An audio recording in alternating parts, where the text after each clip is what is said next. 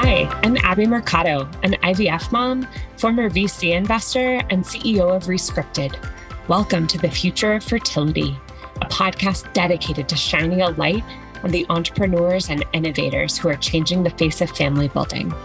With billions in funding over the past few years, we'll introduce you to the people, the ideas, and the businesses that are changing the fertility industry and in turn, millions of people's lives. The future of fertility is bright. Now let's get into it. Doctor Elina Berglund is the co-founder and C E O of Natural Cycles. Natural Cycles is the world's first and only app to be certified as contraception, both in the U S and in Europe. A Nobel Prize-winning particle physicist, Elina was looking for an effective natural contraceptive, so applied her skills to create an algorithm that could accurately pinpoint when a woman is fertile. A mentor of mine, Nikos Skivaski, introduced me to Elina. You have to meet the C E O of Natural Cycles, he said. She's brilliant, he said. Elina's mission is to pioneer women's health with research and passion by empowering every woman with the knowledge she needs to be in charge of her health. I am so excited to sit down with you today, Elina. Welcome to the podcast. Thank you, and thank you for having me. Amazing. Well, so first off, where are you, where, where are you, where do you live? uh, well, since COVID, I now live in Connecticut, one hour from Manhattan. I used oh. to live on Manhattan before COVID. Very, very good. And where are you from originally? I'm from Sweden. Amazing. Um, I love, I love Sweden, and in particular, Stockholm. It's one of my favorite places in the world. It's, it's yeah, just so Stockholm beautiful. Is beautiful. We, we lived there before we moved to New York for mm. about five years. Uh, so we, we still have an office there, and Natural Cycles' biggest office is still in Stockholm.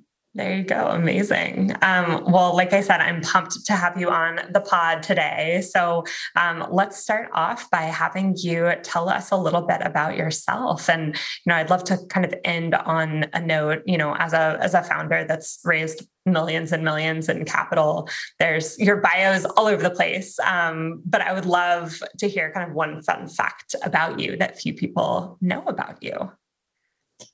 Yeah, definitely. So, um, Um, well, I, uh, I'm a physicist. I'm a particle physicist. Uh, I actually wanted to be a physicist since I was about five years old and, and got obsessed by the stars and like black holes and the universe. And, um, and I always wanted to study physics and do physics.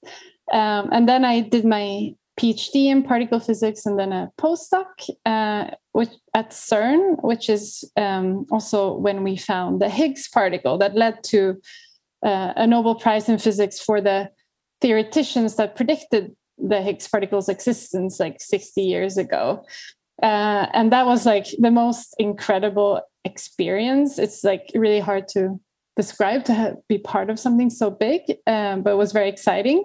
But it also made me for the first time in my life think like, okay, What what should I do next? Because now I feel like I cannot top this in physics. And, and they were anyway shutting down the experiment for a couple of years. So I was like, for the first time in my life, thinking like, if I don't do physics, what would I like to do?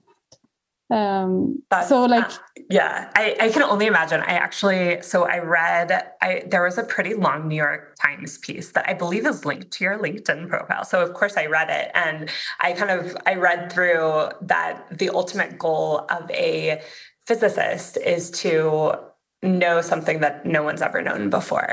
So I can only imagine what that, that feeling must have been like for somebody who had wanted to be a physicist since they were five years old.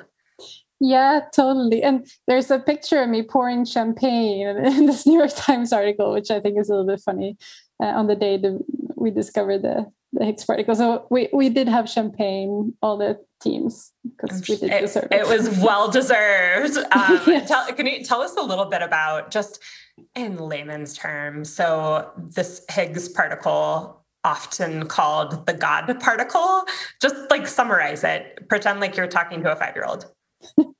Yes. Um, so basically the, the most fundamental tiny, tiny building stones of our world and, and our universe is what is called elementary particles. And you know some of them, probably like the electron and the photon, uh, but there, there are more of them. And some of them have mass and some of them don't. So like the electron has a little bit of mass and the photon is completely massless. And what gives them mass is um, the interaction with the Higgs boson. And the Higgs boson was also the last particle that was predicted but hadn't been discovered yet at this point. And this was two thousand twelve. Uh, so like if we would find this Higgs particle, it was kind of solidify the, the theory behind the what we call the standard model of particle physics, um, because we had already found all the other particles. So that was kind of a, a very big milestone, whether we would have found it or excluded it, because then something must have been wrong with the theory, and that's also exciting, but that didn't happen. That's, I mean, that's amazing. I like, you know, it's it's one of those things where this is is so, it's just, it's so incredible what, what you and your team did that, um, anyway, kudos to you. It's, um, you know, and thanks, thanks for kind of breaking that down, uh, down for the listeners. So, um, okay. So, so back to, back to, you know, this, this discovery kind of, you know, cementing what was, what had been theorized about and hypothesized about and all of the things. So you said, all right, well, like, I can't go much further in, in the field of particle physics. Um, there is nothing else left to do. What do I do next? So kind of take us back.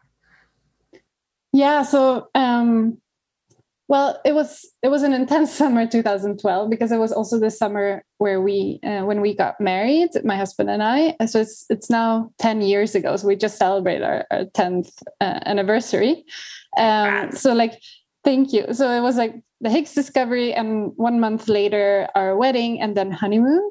So we were, of course, discussing quite a bit on the honeymoon, like, because he's also a physicist, not a particle physicist, but a different kind of physicist. Uh, so we were discussing like, oh, okay, if we don't do physics, what, what would we do? And a few months earlier, I had been looking for a, a natural birth control method myself, because I knew we wanted to have kids in a few years. And I used to have the hormonal implant, and uh, it was time to take it out, but I didn't want to put in a new one, because I thought like, it's good to give the body a break from hormones before getting pregnant, so I would start ovulating again, et cetera. How did you and, know that? How did you know that it was good to give the body? Like back in twenty twelve, I feel like nobody was like, no, you know, we still don't know enough about this. Like, how did you know that data point? Well, I guess I didn't know, but yeah. but I that was what I thought. Um, I had uh, I had also also like ten years earlier, when I was a teenager, struggled with Um, the birth control pill. Like when I was fifteen or so, I tried the pill. I hated it. It completely changed me. Mm. And so I, I stopped taking it. And I, at that point I'd gone, I went to the library and like started reading up about like how the menstrual cycle works and like when you're fertile and not fertile. And I try, I read about the, the method of like analyzing your cervical mucus to see when you're fertile. And I tried that as like a seventeen year old, but it was way too complicated and difficult. Sure. So at some point I gave up and tried the hormonal implant. Um, but then when it was time to take the third one out ten years later, when I was twenty-eight, there was like whole new technology. There was right. the internet. I, I myself was a scientist, so I could read research articles. Like I didn't have to go to the library anymore, mm-hmm. but I was a little bit facing the same problem, that I, I wanted to have a a natural birth control method, and there was no obvious option out there. There was nothing that was like very effective and easy to use. And so, um, but I did start reading up on the research about that the body temperature changes throughout the menstrual cycle, something that I actually didn't know at all. So I was like, mm-hmm. wow, now I can actually measure my temperature and figure out when I'm ovulating. Um, but I realized quite quickly that the traditional way of doing it by hand was didn't take into account many things. Like, for instance, I was just com- coming off hormonal contraception. So I, I wanted to take that into account. Um, I wanted to take previous cycles into account. I wanted to make this like statistically sound and fail safe. Um, and I also realized that I'm the perfect person to do this because yeah, you're, you're like, okay, this makes sense. I'm a scientist and I have a good subject myself. Exactly. So, uh, because particle physics is really a lot about infinite of data and algorithms and yeah, analyzing data. So this is, this was my, and still is my core skill. So I, I started applying it to myself, but then when we sat there on our honeymoon and, and discussed it, then my, my husband had the idea of, oh, we should make this, like, cause I started like using it just for myself. And he said, we should make this available for all women and couples out there. Cause you know, many couples are looking for uh, non-hormonal contraception or need help trying to get pregnant. And this kind of solve, solves both problems. And I was like, yeah, that is so true. This is what I'm going to do. It was really like an, an epiphany. That's awesome. Wait, paint a picture for us. Where were you on your honeymoon? We were in uh, Seychelles, um, oh, which was beautiful. Amazing. So I'm actually, when I'm telling this story, I'm actually picturing us because we were in a hot tub at the moment with there a beautiful go. view of the sea, discussing this. So this is what I'm picturing. Every every founder story has a you know interest to it, obviously, and you know it sounds like this was a, a this was a really memorable moment um, between you and your partner, which is amazing. So is is he particularly enterprising? Like you know he I guess was he the person who was like, we should build a business out of this? And you were like, yeah, I can do that. Like how did you know as as two scientists is that I don't know. Can you speak to that a little bit?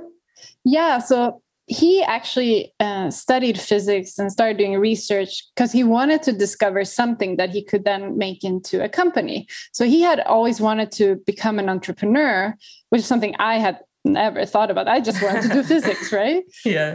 Um, and he always used to pitch me all sorts of ideas. He, he had a new idea every week. Uh, and yeah. I kind of like half listened to them and thought, okay, that was maybe not the best idea or you know, trying to be a bit supportive. Um, but Sounds when, like every marriage ever. yeah. Um, but when he, um, when, when it came to this idea, natural cycles, for me, it was not so much about becoming an entrepreneur or running a business. It was like, I need to build this product.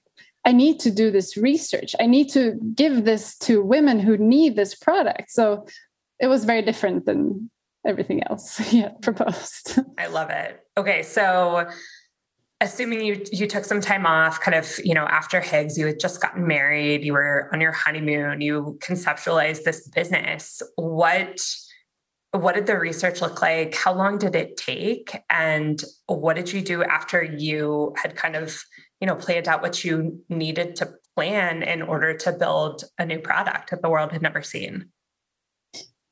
Yeah. So, um, yeah, a few months after a honeymoon, we both quit our jobs in physics. Uh, he took a, a, a management consultant job where he learned about, because none of us had really worked in a company before. So, um, so we didn't really know much about it. So he wanted to learn like about how to run a business. And meanwhile, I sat home alone in our apartment and, um, yeah, worked on the algorithm, the app, everything. And I, uh, I thought like, you know, if nothing comes of this, at least I'm learning how to code an app and that, that must be useful. I can, I can maybe go work at Google if this doesn't work out. um, but it took then, yeah, it took about one and a half years until we, we released or launched the first version of the app, which I'd completely built myself.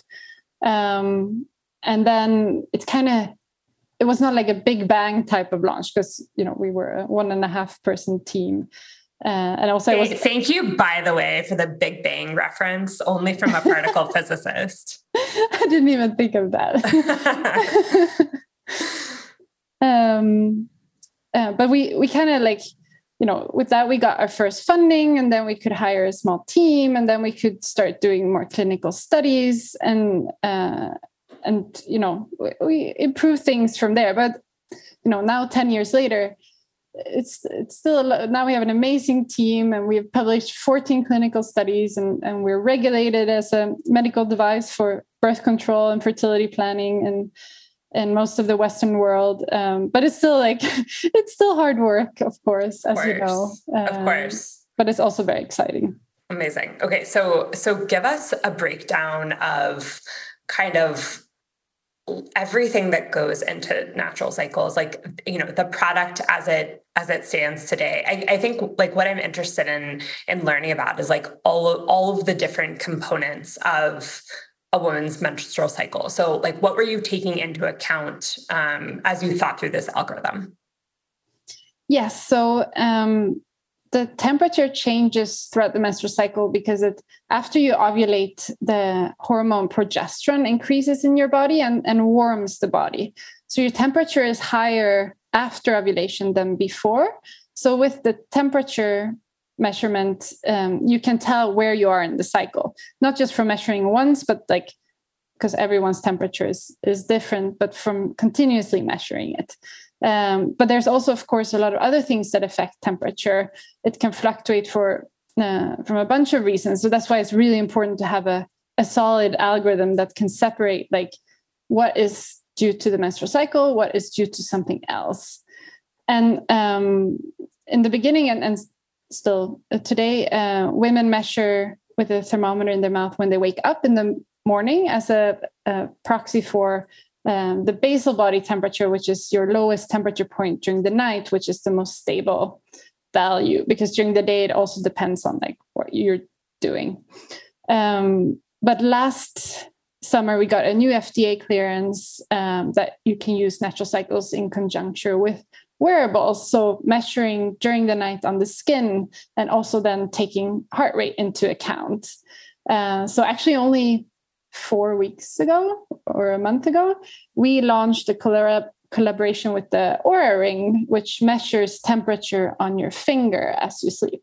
Um, I, I saw that collaboration. Yeah. Congrats on that. And I, I feel like there, there's just so much momentum behind wearables. And so was it, was kind of the, the research such that, I mean, to like put this super simply, I'm probably oversimplifying it, but like you can, uh, your, the temperature that is found in your mouth is the same as the temperature that is found in your finger. And if not the same, maybe, you know, helping the algorithm come to the same conclusion. Yeah. So in the end, what we really want to measure is like the, the body temperature. If we, yeah. we could have something censored far in the body, that would be the best, but that's hard to do. And, yeah. and, um, in the end, though, like the absolute value for us is less important than the trend. Right. So okay.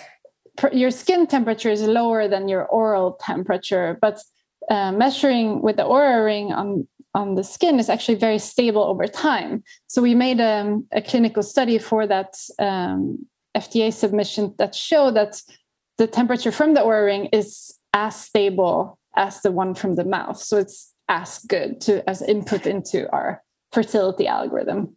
Got it. Okay. So cool. That was basically what I was getting at, although you put it so much more eloquently than I did. um, okay. So, so you're taking into, into account temperature. Um, like what, what else is, is Natural Cycles taking into account, and, you know, why does it matter for a woman's cycle? So the, um, our fertility algorithm also, of course, takes into account menstruation, just to know when the cycle starts, basically. Um, it can optionally also take into account um, luteinizing hormone tests, known as ovulation tests, which measures the hormones that peaks like a day or two before ovulation. This is especially uh, useful if you're trying to get pregnant.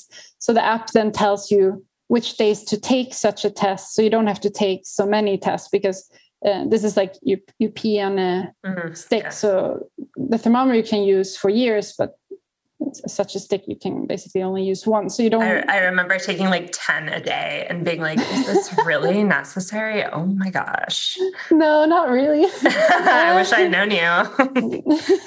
But yeah, it's... Uh, um, yeah, I, I know some of our users, they, they go all in and they take several days as well, even if they don't have to. Uh, yeah. It is interesting. I also love measuring things with with my body, like COVID tests, for instance. It's so fun to take COVID tests. I oh my gosh, said no one ever. Oh goodness. I don't think it's fun to take COVID tests, but I guess no. that's how we differ. I'm sure we have a lot in common, both as, you know, female founders and C E Os, but that, that is where we differ, Elina. I feel like it's almost like a pregnancy test. It tells yeah. you something about your future. Yeah.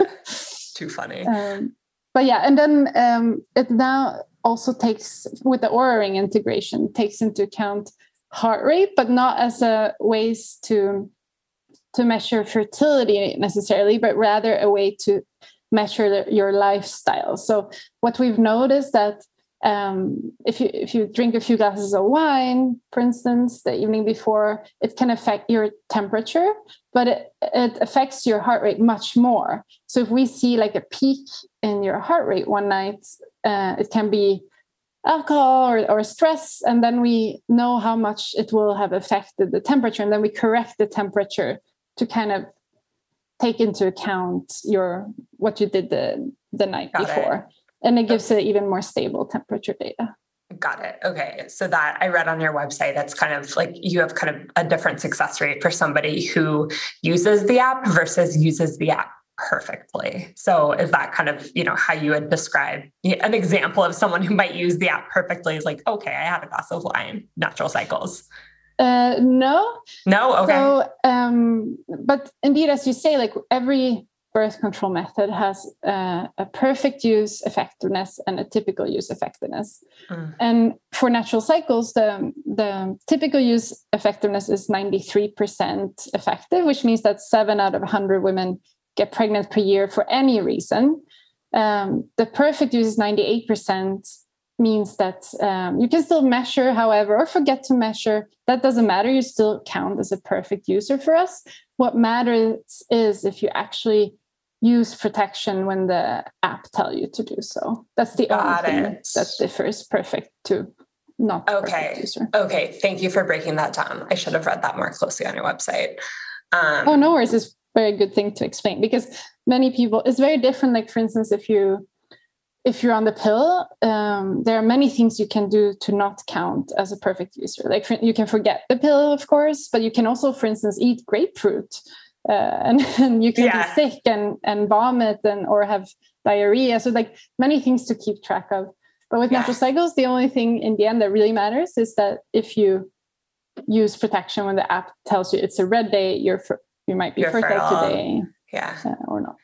So why, how are you the, well, okay. So I, I should share this. So I am, um, I'm Catholic. And so when my husband and I were married, we went through natural fam- family planning, and that is basically you, you temping is what we call it in the Catholic Church.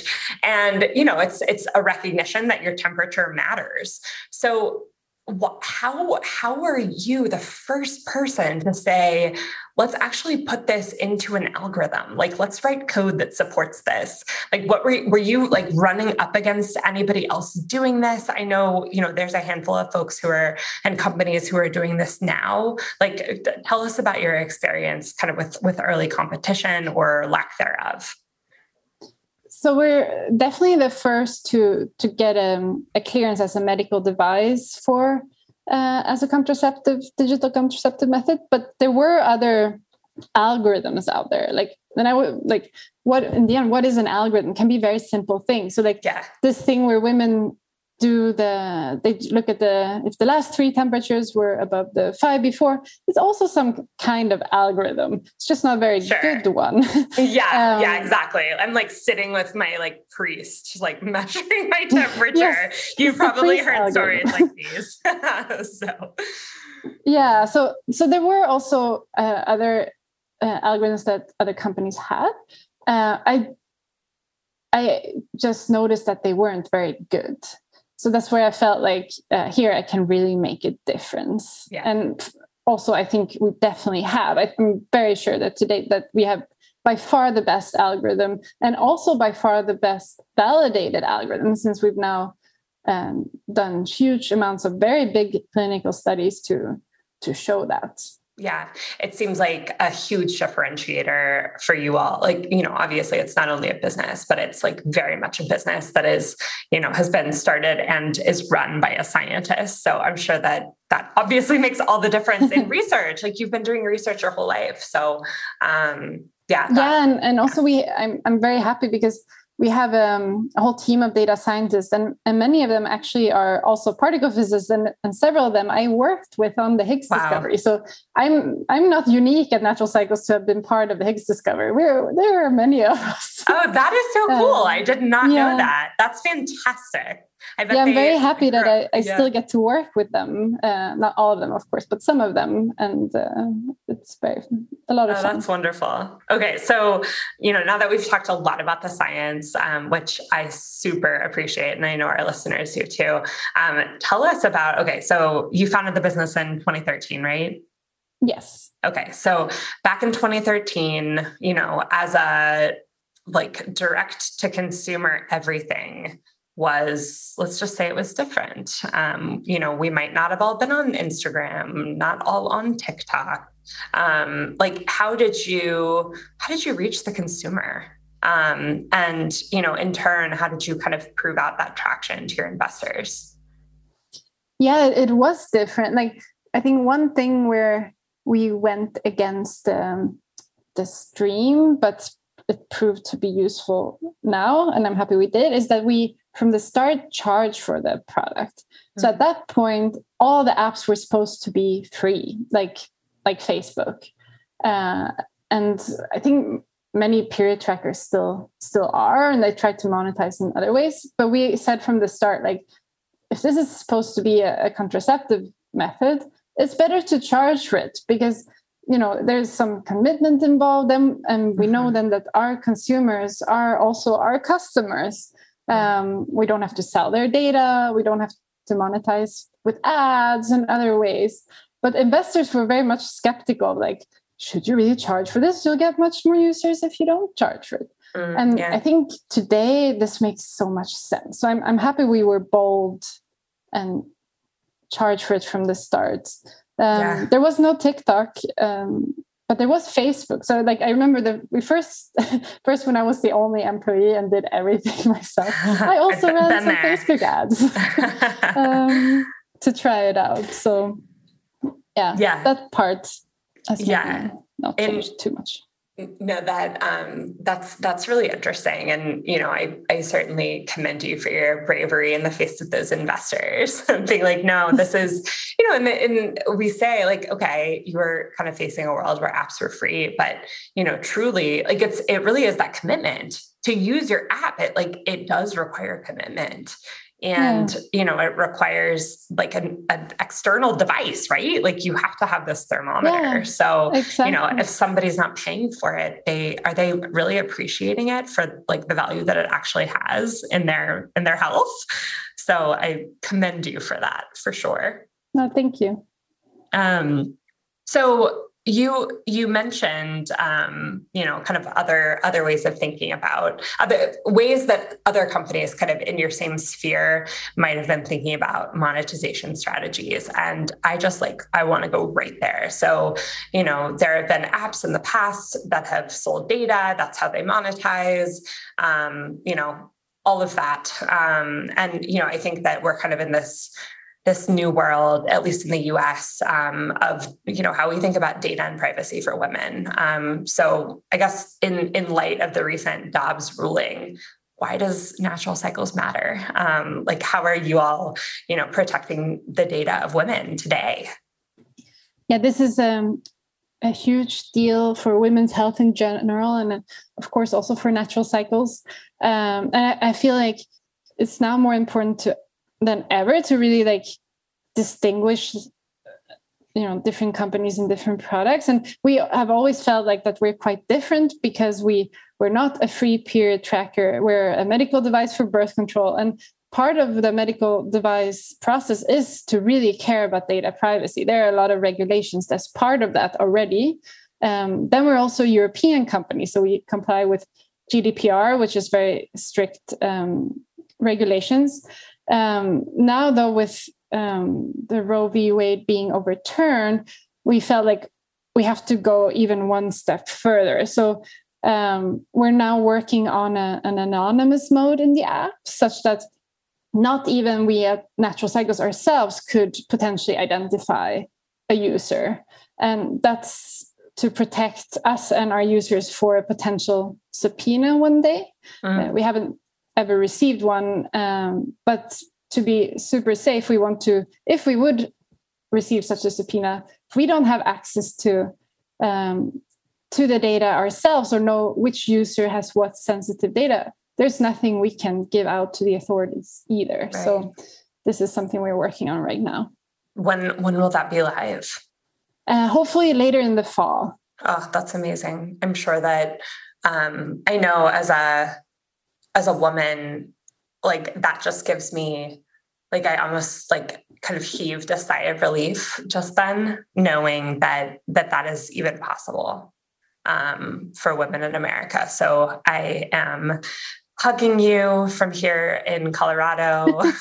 um, so thank you so much for, for doing what you're doing for women in America. It's, it's incredibly important to all of us. Thank you. Yeah, it's really, now it's really even more important than before, I feel. Yeah. Um, so, so tell us like what, what, what's like next for Natural Cycles? Like, how do you, you know, as often, you know, the job of the C E O is defined as threefold. So you're responsible for the, the strategy, um, the people who can carry out that strategy, and of course the money to pay those people who will then carry out that strategy. So, you know, that, that's kind of how I describe just generally the role of a C E O. How do you, how are you thinking about strategy going forward? And, you know, just, just what Natural Cycles looks like in the future. Yeah, we, we have, uh, as always, incredibly a lot of things, exciting things going on. So anonymous mode is, is one big focus right now, as well as the, the Oura Ring that we, we've just launched. Um, but we're also working on uh, our own wearable and our own um, improvement to the thermometer as well. Uh, so this hopefully will, will come out in, in some months.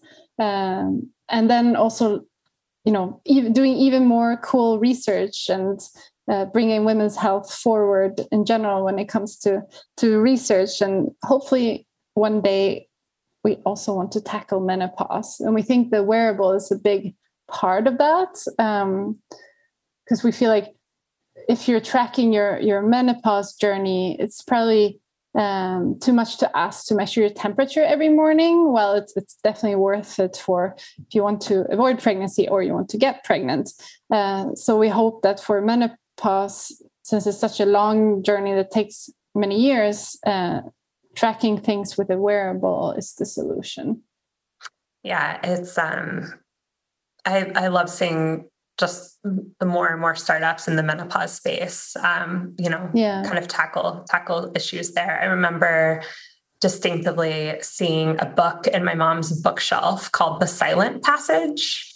And mm-hmm. it's just, it's a, I think it's a pretty popular book on menopause, but I remember, you know, kind of, you know, in, in retrospect, she and I have talked a lot about women's health, um, you know, just in the future. And, you know, she often notes that that's really all she had was that book. Like how was, how was there not more? So it's good to know that, you know, you're, you're kind of extending the life of, of Natural Cycles for, um, for users whose menstrual cycle is pausing. So, yeah, um, yeah that's, that's really exciting. Um, so a, a question about, you know, I know that that Natural Cycles right now is, you know, kind of focused on planning and preventing pregnancy. Um, in terms of people who might not have straightforward cycles, do you have any solutions for helping them, helping people identify problems with their cycles, et cetera? You know, we have crazy stats, like one in ten people have um, P C O S, one in ten women mm. have endometriosis. Um, a lot of our community members at Rescripted, we're, you know, we're, we're helping them with, with those things, those um, disease states. So how, how are you helping the, the patient that, or the, the person that might not have kind of the perfect bill of menstrual health? Yeah, we, we have a lot of users with P C O S, especially, uh, because natural cycles uh, detects ovulation um, in the temperature data. Um, we have a lot of P C O S users that are either trying to get pregnant or thinking of trying to get pregnant at some point in the future, because those are actually the women that we help the most. If you have a super standard regular cycle, then then, then it's much more straightforward. And we've noticing that um, many of the women that have been diagnosed with P C O S, they, they do still, actually most of them do still ovulate. It's just really not trivial to see, for many to see when and how often, but they do. Uh, which then gives hope that they can get pregnant one day or um, when they want to.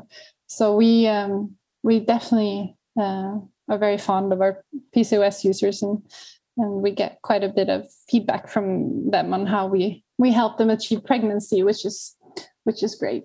Yeah, that's awesome.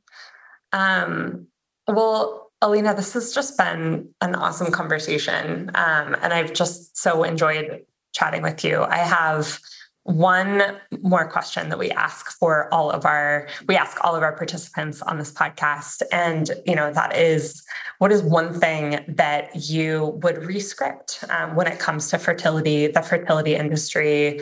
Um, What's what's the one thing that you would change, that you would reframe, um, that is that is really wrong, that you want to fix with this industry? Well, I think this could be a great opportunity to touch on the win- women's fertile window. I mean, you and probably all the listeners to this podcast is aware that uh, women are only fertile six days uh, out of your cycle, and and also there are really only three days where you have significant fertility. Um, But so many women and girls still don't know that. And I think a big part of that is because women are still told today, or, or girls in school, that, oh, yes, you're fertile every day of the cycle, so don't even look at the boy. and yeah. Kind of fear-mongering them out of instead getting to know their body and yeah, um, not being scared of their body. So I would rescript that. Yeah, basically, like, how, what is the cycle? How does it work? What are the phases? Um, yeah, sex ed is broken. We definitely, we definitely agree with that. So, um, well, where can people, where can people find you? Where can people find Natural Cycles if they, if they want to learn more? Um, you can always go to natural cycles dot com. Um, there you can learn more about our product, but also we have a great blog called Cycle Matters, where we write about all things about women's health. Also, we have um, about four hundred thousand followers on Instagram, where we have really educational and also fun content around everything related to, to women's health. Uh, so you can check us out there too. Amazing. Um, amazing. Well, thank you again, Elina. Again, this was an absolute joy. Um, I really look up to you as a founder, um, and thank oh, you thank for you. what you do, and uh, looking forward to talking to you again soon. Yeah. Thank you so much for having me. Of course. Thank you for tuning in to The Future of Fertility. We hope you leave here feeling empowered about all of the exciting innovations taking place in the fertility space. If you like today's episode and want to stay up to date on our podcast, don't forget to click subscribe. To find this episode, show notes, resources, and more, head to rescripted dot com and be sure to join our free fertility support community while you're there.